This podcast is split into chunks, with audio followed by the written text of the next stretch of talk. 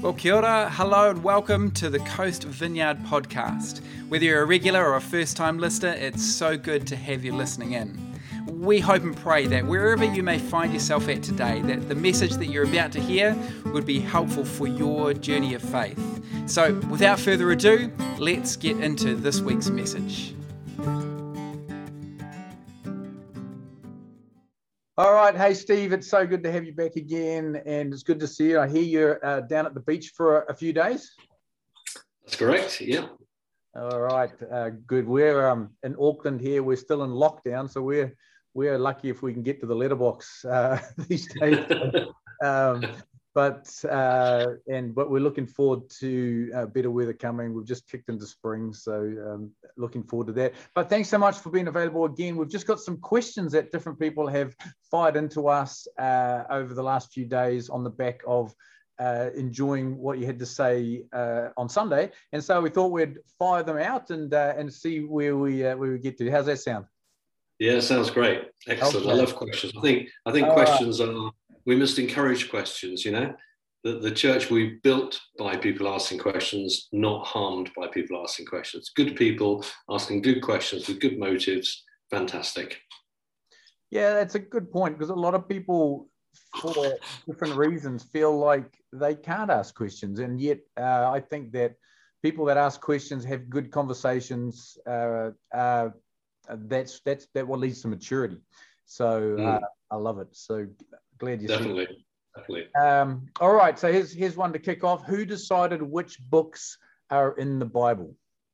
Good question. So i guess if we look at it in, in two sections firstly the old testament. The, the old testament canon or the hebrew scriptures as they're sometimes called were essentially set by the time of jesus. There was no real debate about that. So the, the, the early christians simply adopted those as their scriptures when it comes to the New Testament, um, again, fairly early on in the sort of second century period, there was pretty much a consensus about which of the texts that were in circulation should be considered to be inspired. And when it came to formalizing that uh, a little bit later, there was very little debate about it. Sometimes people think that it was um, you know, there, were, there were maybe dozens or hundreds of, of potential texts that could have been included and maybe they voted or something like that. And how do we know the right ones got in and all that sort of thing? But actually, there was very little that was debated, very, very little. Um, a couple of books maybe were, were questioned, but in terms of the, the approach that they took in relation to the New Testament, it was essentially um, whether a writing was was or was believed to be by one of the people who knew Jesus, one of the apostles or people who knew Jesus, or was based upon the recollections and the testimonies of people who knew Jesus. So closeness to Jesus was the main criteria. Right. Another good question here is in uh, in Second Timothy, uh, Paul writes that all Scripture is God breathed and is useful for you know for teaching and rebuking and admonishing and uh, and the question is is like what Scripture is he referring to because he's writing that in the, the letter to Timothy uh, as a as a letter. Um, and then that became our New Testament scriptures. But what scriptures um, mm. could he have been referring to in that uh, letter? Yeah, good question. Um, and this is actually relevant uh, in terms of their experience of their faith at, at that same time, of course. Um, basically, uh, he would have been talking about the Old Testament as we know it. Um, and uh, I think, therefore, when we apply that verse to our scripture today, we're doing so by extension certainly in terms of its original meaning, it would have been speaking about the Hebrew scriptures, the Old Testament. But we can, I think, perfectly reasonably extend the principle to embrace the whole of our scripture. Mm, mm. All right, another question. We'll keep going. How should we read the Genesis accounts? In the beginning, God created ah. stuff. yeah, okay. So, I mean, the first thing that we have to do is to ask ourselves the perennial question, which is what did it mean to them then and why? What we mustn't do is expect the text to be answering the questions that we would ask of it today if those weren't the questions that they were asking of it. So, for example, um, they were not interested in how the world was made in a manufacturing sense. The questions that mattered to them were why was it made? Who made it? How do we fit into that? And what does that tell us about who we are and who we should be?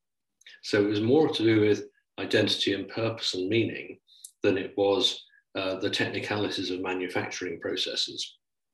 So if we fast forward to today in modernity onwards, the, the age, post-enlightenment age that we're kind of in now, we, uh, because it's an age of science, we think very mechanistically. We want to know how that was made. We, uh, we, we're taught to think about that. We're taught to dissect the rat on the laboratory bench at school to find out how it works and you know, all the rest of it. Uh, we, we, we take something apart to, to fix it, to, to the mechanics of it. So we're very focused on, on questions of, of how. And yet, as I say, the, the ancients weren't interested in that. Their questions were different. Uh, that doesn't mean they're better or ours are better, they're just different questions. So, what we mustn't do is read Genesis as if it's answering our questions. Equally, we mustn't judge Genesis against the, uh, to the extent that it fails to answer the questions we would like it to be telling us about. Mm.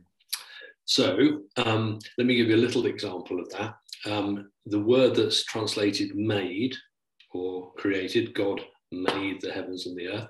Yeah. Um, that word in Hebrew is never used in scripture in a manufacturing sense. It's always used in a bringing it about sense, bringing something into being sense. So, for example, in the Psalms, when um, the psalmist uh, says, Create in me a clean heart, O God, and renew a right spirit within me. The create in me a clean heart, O God, is the same word, create. And it clearly does not mean, in that context, perform a heart transplant operation on me in, in a literal sense. Mm. It's bring about, you know, make it happen. And that uh, is how we should really read the creation account. And, and within the book, I talk, I go through some examples of things in that creation account that are explanatory in terms of uh, the questions that the ancients would would ask of it, and um, it really uh, the, the the biggest single question that, that it's answering for us is who created the heavens and the earth. And um, I'll give you another quick example. Um, it doesn't name the sun and the moon. Talks about the greater light and the lesser light. And that's because to name something was to give it significance. And uh, the, the, the, writer of Genesis was keen to uh, play down the significance of the sun and the moon and the stars because most of the other nations believed that they were gods. Right. And Genesis is saying, no, no, no, they're just lights, you know. Um, they're just just up there in the firmament. They are not gods. God, one God, our God, made everything there is. Mm.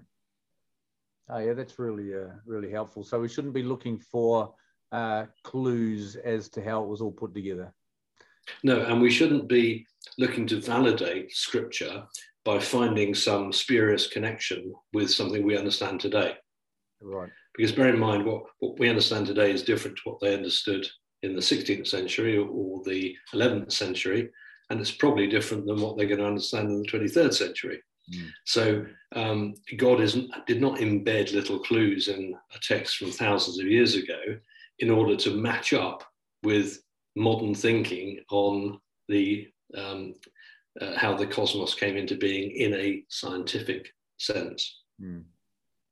Good. All right. Another question. We've done Genesis. We'll jump right to the other end. Book of Revelation. all right. There's uh, there's uh, been all sorts of uh, probably unhelpful ways that people have engaged with the Book of Revelation, but uh, and I know that you do talk a little bit about this in your book. Uh, and again, if people are listening for the first time, um, Steve uh, has written a book called How to Read the Bible well. Have I got the title right? I better get that right. Out, um, you have, yeah, yeah. How to read the Bible well, uh, and uh, but uh, the Book of Revelation. It may be, uh, it, well, it probably is a conversation that is. Uh, this, this may just start a conversation rather than complete a conversation. It's a very uh, interesting book that you could come at from all sorts of different angles and talk about all sorts of different parts of it. But what is the question was what is this book trying to say i think that's a good question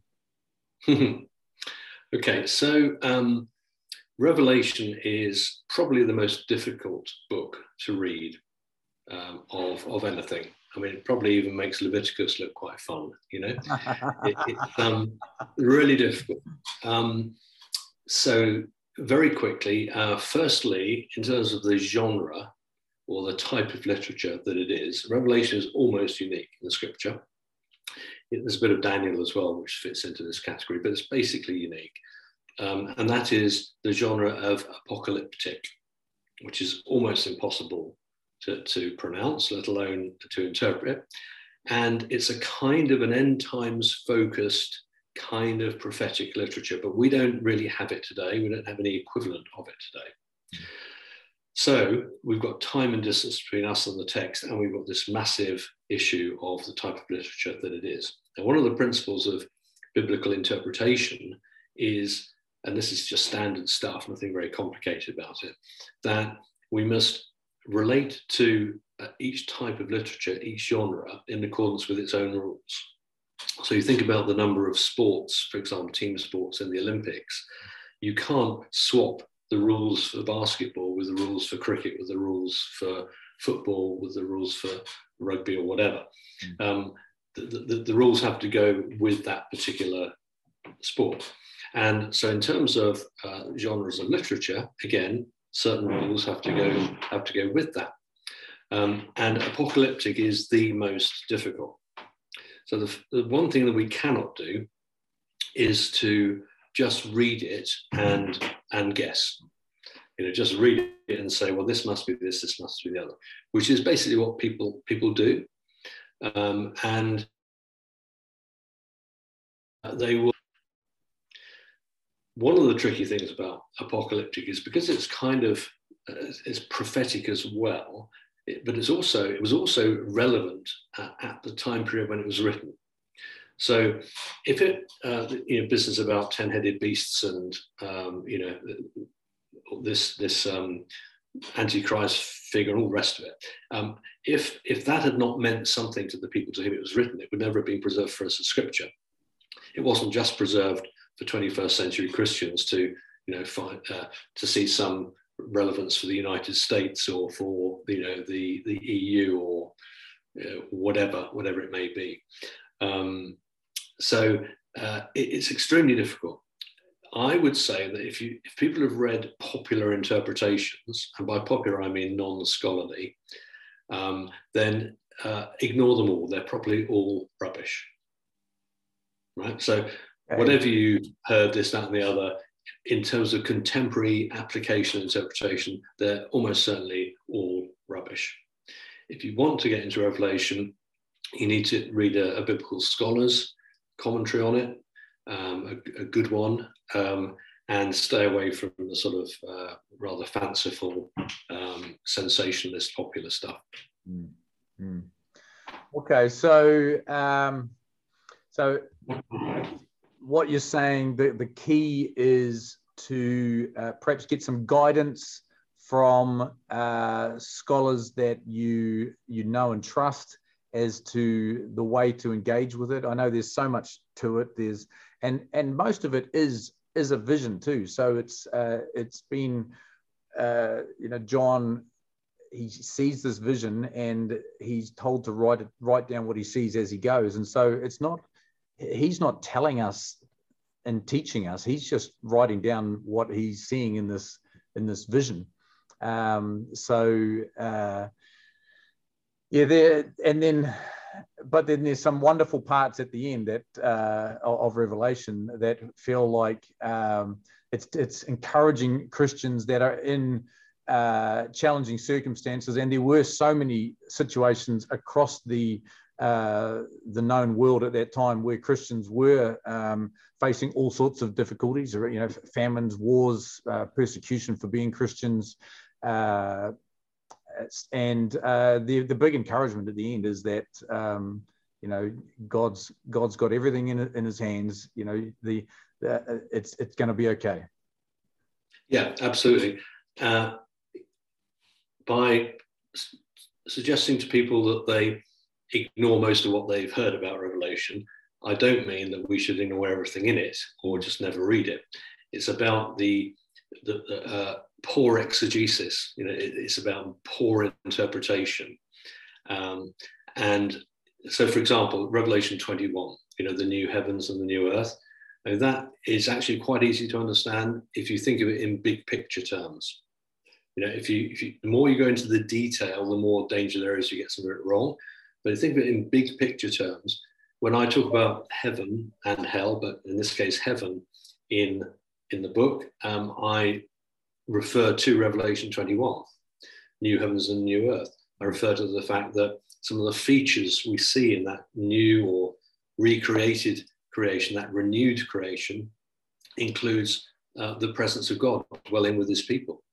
You know, you've got, there's a, there's a harking back to uh, the early part of Genesis, uh, and where the presence of God was permanently there, and, and so on. There's, there's some stuff that can easily be, relatively easily be understood, but it's when people get into prophetic time charts and saying that this this this character is must be this person and, and this must be Donald Trump and this must be someone else and you know all that stuff. Um, you know, throughout history, people have identified the Antichrist with Hitler or Stalin or whomever. And in retrospect, always been wrong in, in their approach to that. So we, there are some big themes. Yes, let's go with some of those big themes and let's be encouraged by, by them. As you say, you know, um, God wins at the end, as it were. Um, and, um, you know, but not, not, not to be overly detailed and not to over interpret in ways that are, aren't actually valid. Mm. And you're quite right about the circumstances within which John was, was writing.